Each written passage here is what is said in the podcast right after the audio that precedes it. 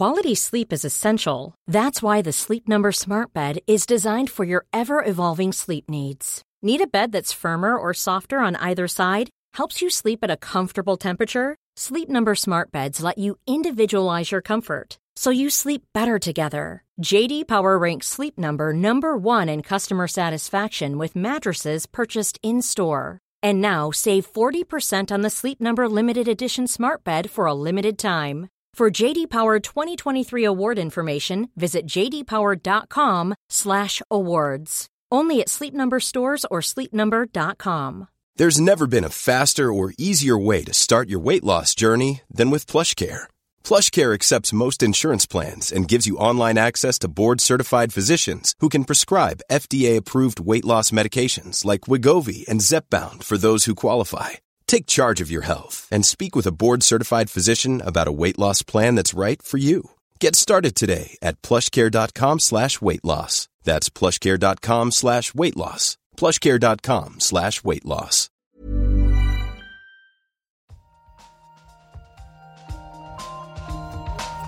In an experiment. We didn't know yet. Why is light so far? Like, it sounds so simple. They had no idea. But now the data speaks. I find this not only refreshing, but at some level astounding.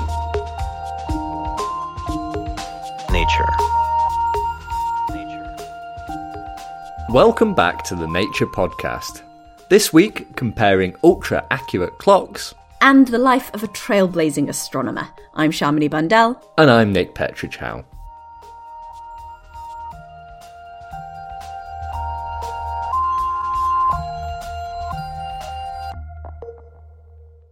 How long is a second? You probably have some intuitive idea. Maybe you count using Mississippis. But for scientists, that usually isn't accurate enough. That's because a lot of research, as well as things like GPS, rely on super accurate measurements of time. And that's where atomic clocks come in. You see, atoms tick too, albeit much faster than a regular clock.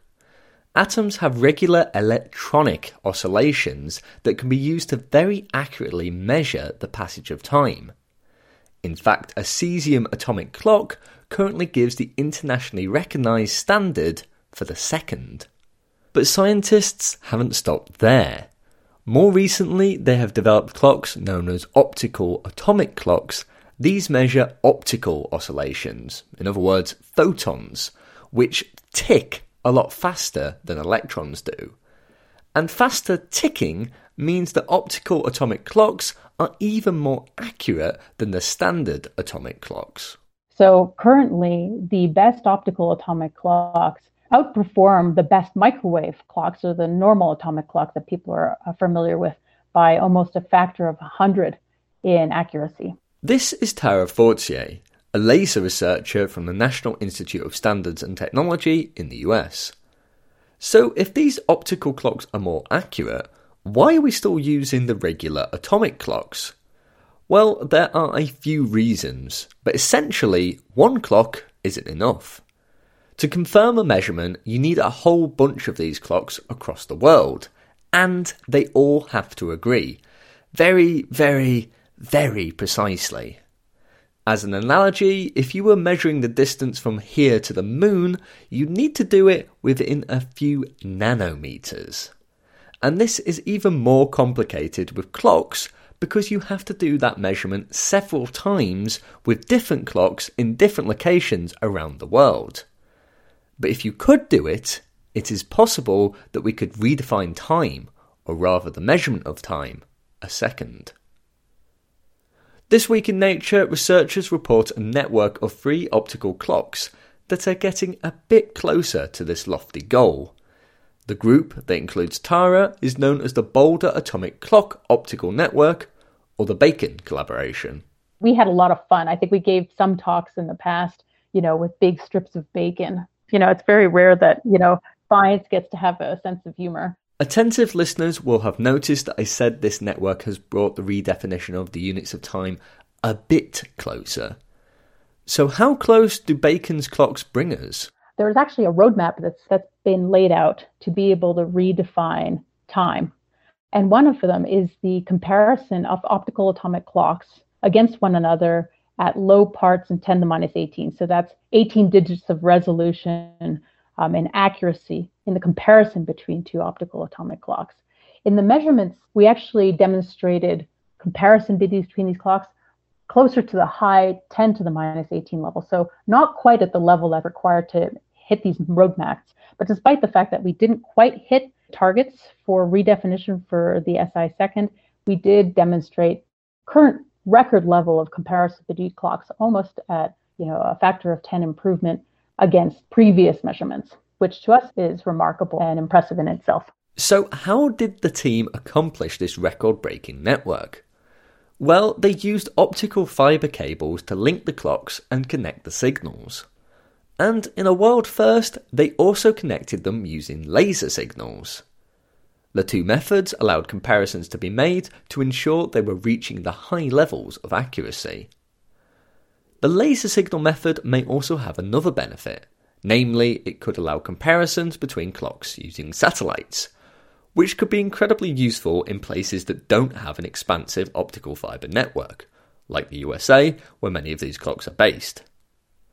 At the moment, the clocks were only a few kilometres apart, but Tara says this lays the path for future work. For us, it's kind of one of the first steps towards redefinition of the second. Likely, national labs around the world are going to try to kind of redo these comparisons locally, like we have done. But as I said, this is really kind of one of the first steps. The next step, which is the really complicated step, will be once national labs around the world have done comparisons like ours, demonstrating agreement between these clocks at 18 digits of accuracy. What we'll then have to do is compare clocks internationally, right? So in Europe, maybe UK and French and German clocks will have to compare against each other over optical fiber networks. But what would redefining the second mean? Day to day, I can't really imagine that it would make too much of a difference. A second is something that passes me by without too much notice. After all, it doesn't really matter how you define time, it's still going to keep on passing us by. You may feel similarly, but for physicists, it could be very exciting. Optical atomic clocks are very sensitive to gravitational potential. And what that means is depending where you are in terms of altitude, the clocks will tick faster or slower. So what you can do is you can take two clocks, and if you put one at one altitude and one at the other altitude, you can compare the timing between the two clocks to be able to map basically gravitational potential, eventually maybe at the millimeter or centimeter level. And that will do is at the millimeter level, we'll be able to get a more precise mapping of the gravitational potential measurements that we use now. In a similar vein, the Bacon Group actually performed some comparisons between the clocks with a physics question in mind, the search for dark matter. You see, if you have a sensitive and accurate enough clock, any interaction with dark matter would cause a tiny perturbation. If you can then compare that clock accurately enough with other clocks that were more or less sensitive to these disturbances, then you could detect those perturbations. In other words, dark matter. We didn't see any evidence of dark matter, but as the accuracy of these clocks continues to improve, what we can do is we can put better constraints on violations of fundamental physical laws. Or, eventually maybe the sensitivities of these clocks will be good enough to eventually be able to pick up faint dark matter signals, right? Or see very, very, very small changes in our physical laws, let's say in gravitational laws, or by looking at, time changes in fundamental constants, which according to Einstein are not supposed to change, right? And if we were to eventually see time changes in fundamental constants or small violations of our physical laws, that might indicate physics beyond the standard model. So that would be very exciting for physicists, especially theorists, in our search and exploration to better understand our physical laws. That was Tara Fortier of the Bacon Collaboration and the National Institute of Standards and Technology in the US. You can find a link to the paper, along with a News and Views article on the topic, in the show notes. Coming up, we'll be hearing about Vera Rubin, a pioneering observational astronomer who helped pave the way for women in the field. But before that, it's time for this week's Research Highlights with Dan Fox. Regular exercise can be great for your health, but more fanatical workouts might have a metabolic downside, as new analysis suggests that highly intensive exercise can blunt the body's ability to regulate blood sugar. Researchers had 11 volunteers do 3 weeks of increasingly strenuous exercise. The participants' athletic performance improved after a transition from light to moderate training, but stagnated with the most intense regime. Weekly muscle biopsies may have revealed the cause, as the energy-producing capacity of mitochondria initially increased, but then dropped drastically with the more vigorous training.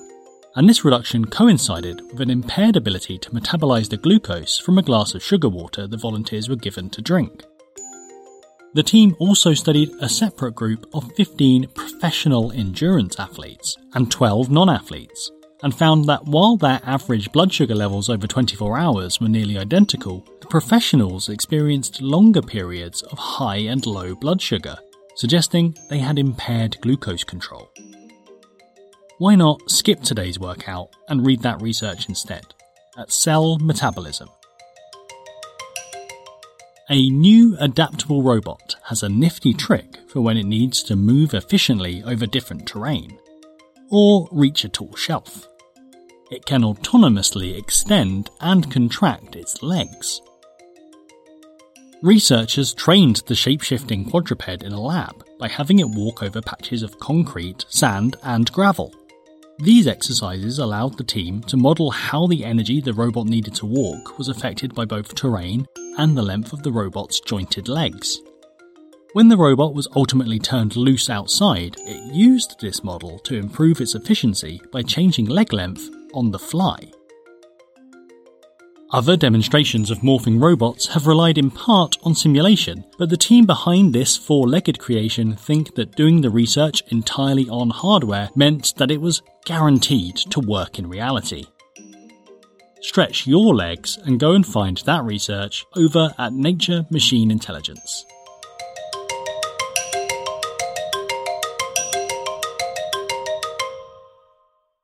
Earlier on, we heard about the ongoing search for dark matter, but now we're going back to the very beginnings of that search, specifically to the astronomer whose pioneering work was one of the first bits of evidence for dark matter. Her name was Vera Rubin, and last month, two astronomers, Jacqueline Mitton and Simon Mitton, published a new biography documenting her life. The biography, Vera Rubin, A Life, has been reviewed this week by veteran reporter Alison Abbott, and Noah Baker called her up for a chat. Vera Rubin is a character that I didn't know much about until I came to this book. Can you give us just a quick overview of who she was and what she did in her field that made her notable? I think if you haven't heard of her now, more people will have heard of her in the future because she's the first woman to have a large observatory named for her. The Vera Rubin Observatory is going to be launched. I think it sees first light this year and will do experimental readings next year. Who was she? She was born in 1928. She was the daughter of European refugees, so she didn't have a silver spoon in her mouth when she began, but she did actually become one of America's most important and influential observational astronomers of the 20th century. So much of her work was carried out at the Carnegie Institute of Washington, where she took up a post in 1965 and remained until she retired, actually. The last paper she published was when she was 77. But tell us a little bit about her journey before she got to the Carnegie Institute, because it's quite a colourful story. When she was a young child, she used to look at the stars. She was a great star observer. She loved to see them moving. When she was only 14, she built her own telescope out of an old cardboard tube and a simple objective. She went on to study at Vassar, which was at that point a women-only college, and she chose that because it was one of the very few colleges in the US that had astronomy as an undergraduate course. And from there, she went to Cornell, etc., etc. But her career was really only consolidated when she was in her early 40s. In the time from 20 to 40, she started to really focus her attention on spiral galaxies, and she measured the movement of stars within those galaxies, compared them to the distance from the gravitational center of those galaxies, and found, contrary to all belief, that the motion of these stars did not decline the further they got away from the center of gravity. And that discovery would actually go on to be one of the most influential things that she contributed to the field of astronomy in her career, because it provided the evidence that was needed to demonstrate the existence of dark matter, something that is a huge field within astronomy now. Yes, absolutely. And this is what she's going to be best known for, I think. And her real love throughout her career, she at various points studied cosmology and other fields in physics, but her love was really the observation of spiral galaxies. She didn't jump for the flash. She didn't jump for the big competitive fields like cosmology. That wasn't the thing that really turned on. She seemed to spend a lot of her time doing this methodical, vital, data-gathering, observational work, which really informed a lot of other work by her peers around her. Yes, that's right. She was really at the forefront of observational astronomy. But to start with, it was quite difficult because that's not what women astronomers did. They were not allowed to go to the observatories. All sorts of excuses were put out there. The most ridiculous was observatories where they only had one toilet, and therefore it was for men, and therefore women just simply couldn't go and do science. She found ways around all of these obstacles, but there were also technical obstacles, which she also found her way around by teaming up with a scientist who had developed a new imaging system which allowed more photons to be gathered, and therefore increasing the quality of data that you could collect. There is this other side of Vera Rubin which comes up in this biography, which is really fascinating, which is her role as one of the really early champions of diversity and inclusion in research, and trying to champion for equal representation of women, for example, on panels. And that was very much informed by her own experience. Can you tell us a little bit about the challenges that she faced? So this goes right back to the beginning of her career, when she was studying at Vassar. Vera actually fell in love when she was 21, and she decided very quickly that she wanted to get married and have a family. The head of astronomy there was very, very disapproving. She told her that it would really be the end of her career, because at that time, these things were considered absolutely incompatible. She wanted everything, and she achieved everything. What kind of legacy do you think that she might have left for future women in science moving forward? Oh, I think she's a very, very big inspiration. When she actually consolidated her career, then she turned her attention to really doing something for the next generation of women. And that's what I so admire about her. And she did this by just throwing her weight around now. I mean, in the nicest possible way, she was always the most polite person to deal with. But she would just simply politely, constantly insist that women should be appropriately represented on committees that would make decisions about careers. She insisted that conference organisers invite an appropriate number of female speakers as male speakers. And she chided those conference organisers publicly if they failed to do this. Initiatives such as this, balancing conference panels, for example, this is still something that's happening, and there are still pushes to try to find representation. But Vera Rubin was making these steps back in the 60s and 70s. She really was a trailblazer. Yeah, she was a trailblazer. She invented it all. I'm interested in what your response to the book was, especially someone who isn't an astronomer as your field. So yes, I'm not an astronomer, and I learned a lot about astronomy through this book. It's incredibly well written. Vera takes you through the whole book, of course, that's what it's about. But en route, we learn a lot about the development of physics in the US during the 20th century. And that was just as fascinating as Vera's story. Everything from the impact of the immigration to the US from refugees from Europe during the rise of fascism, from the consequences post-fascism when the Americans had sort of helped win the war and hauled over to America the top German scientists, and how that impacted astronomy. It all fits together into a wonderful jigsaw, and I really can't recommend the book enough. That was reporter Alison Abbott talking to Noah Baker.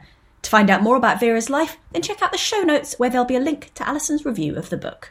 Finally on the show, it's time for the weekly briefing chat, where we discuss a couple of articles that have been highlighted in the Nature briefing. Shamini, what have you brought to me to discuss this time? So I've got this Guardian article in front of me that was linked to from the briefing. And I basically picked this story just on the basis of a sort of shocking headline here. It's actually a study that was published in Nature that found that bottom trawling of the ocean floor releases as much carbon dioxide as the entire aviation industry. Okay, well, I mean, I don't know the precise amount of carbon the aviation industry releases, but I'm assuming it's quite a lot. And I wouldn't have thought the same amount would be coming from an activity like bottom trawling. Like, how is it contributing so much, and how much is it contributing? Yeah, this isn't something that I was previously aware of. Obviously, air travel does release a lot of carbon dioxide into the atmosphere, but it turns out that loads of this carbon is stored in sediments in the seabed. In fact, marine sediments are the largest pool of carbon storage on the planet. So when fishing boats trawl along the bottom, they're disturbing all this sediment. And the new study estimates that an average of a gigaton carbon dioxide is released annually. This is this sort of range that they've estimated, but this is slightly higher than aviation emissions of carbon dioxide in 2019 were almost a gigaton, which is huge. Yeah, so what sort of contribution might this be making to climate change, I guess? Like, it sounds like a huge amount of carbon going into the atmosphere, so I'm guessing quite a sizable impact. Yes, but it's not quite so dire, because what this study also does is actually look at how this might be reduced. And they've looked at who are the biggest sort of contributors to this, which parts of the sea this is coming from, and they're not suggesting, like, right, we have to stop all trawling, although there are other sort of ecological reasons why trawling might be a problem. But what they're actually saying is that what we need to think about is how to continue to be able to use the oceans in order to produce food, but increase the amount of protected areas. And they have pointed out that currently only 7% of the ocean is under any kind of protection.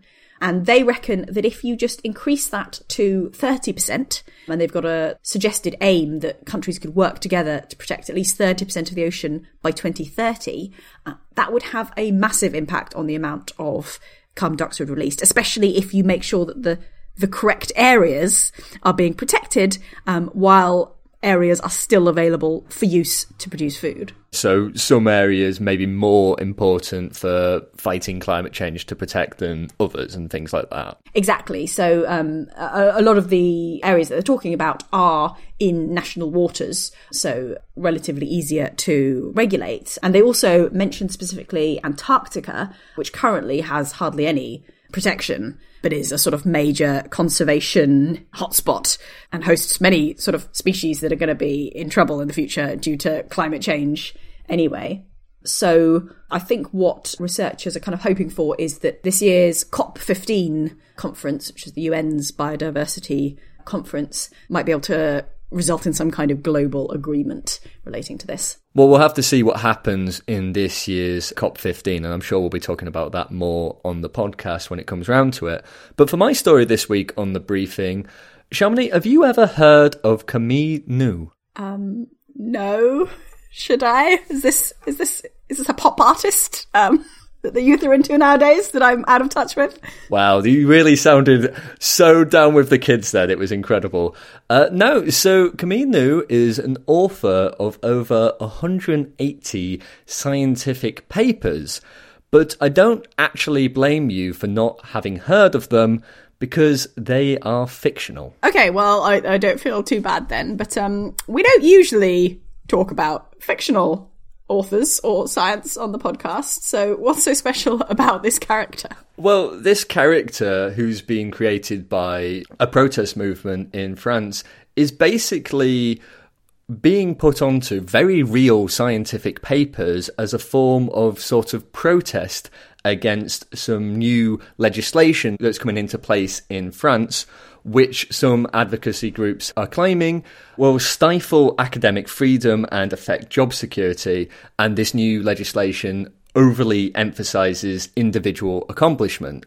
And so this fictional Kamille Noûs is almost a personification of the more collective action of science. So what does the new legislation actually sort of say? And is putting a sort of fictional extra author on the papers purely symbolic, or does it actually sort of fight some of the problems being caused? Well, to start off with, it's probably worth talking about how science is done in France at the moment. So you may be more familiar with the UK system or the US system, where there's a lot of competitive grants, and early career researchers basically bounce around from different places trying to get different competitive grants and eventually get a more secure position.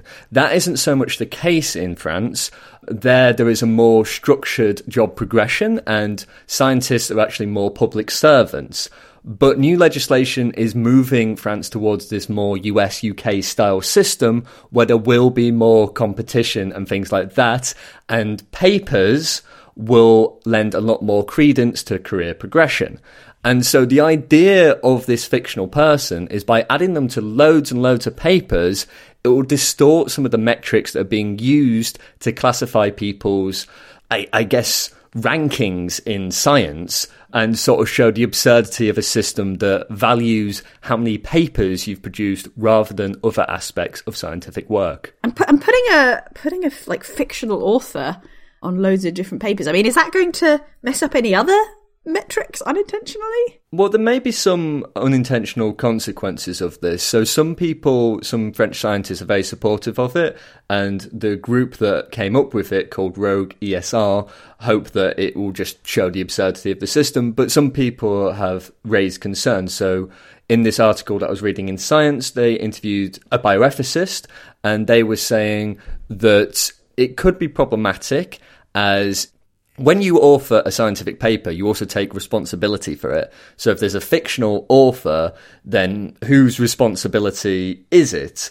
And also it waters down the sort of credit that the actual authors on that paper get. And potentially you could be a young researcher who's writing your first paper. Maybe the senior academic on that paper includes this author, which then may actually lead to the paper being withdrawn, which has happened a couple of times. And then you lose your opportunity to have a paper out because the senior researcher, for example, may be protesting this new legislation in France. So there could be some unintentional consequences, and some journals have said it's against their guidelines to include such an author. And for instance, a Springer Nature journal, Scientific Reports, has launched an investigation into a paper that has used this author. Yeah, well, I mean, I think there will be probably a lot of researchers listening who might prefer a more sort of France-like system. So this certainly sort of helps add to the debate around how science and scientific careers should be structured. No, certainly. And I think there will be a lot more on this debate in the future. But thanks for talking to me, Shamini. And listeners, if you're interested in more stories like this, but instead as an email, then make sure you check out the Nature Briefing. We'll put a link in the show notes where you can sign up. And before you go, I want to give a quick shout out to our latest video over on the Nature YouTube channel. It's all about diamonds. Now, diamonds have never been my best friend, but that might be because I'm not a quantum physicist. It turns out that diamonds can be really useful for all sorts of things, including quantum physics and even treating disease. All is explained in the film, and we'll put a link to that in the show notes. That's all for this week, but don't forget you can reach out to us on Twitter, we're @NaturePodcast, or you can send us an email, we're podcast@nature.com. I'm Nick Petrie-Howe. And I'm Shamini Bandel. Thanks for listening.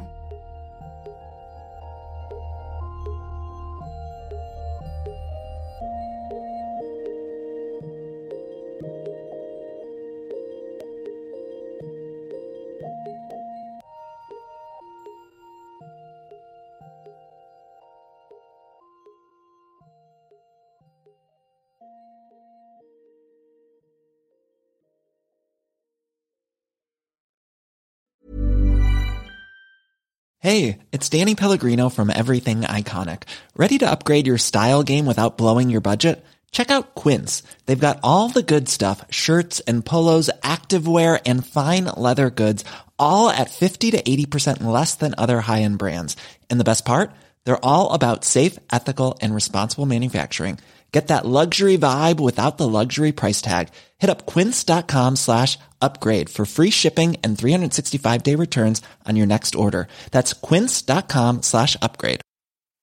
Flexibility is great. That's why there's yoga. Flexibility for your insurance coverage is great too. That's why there's United Healthcare Insurance Plans. Underwritten by Golden Rule Insurance Company, United Healthcare Insurance Plans offer flexible, budget-friendly coverage for medical, vision, dental, and more. One of these plans may be right for you if you're, say, between jobs, coming off your parents' plan, turning a side hustle into a full hustle, or even missed open enrollment. Want more flexibility? Find out more about United Healthcare Insurance Plans at uh1.com.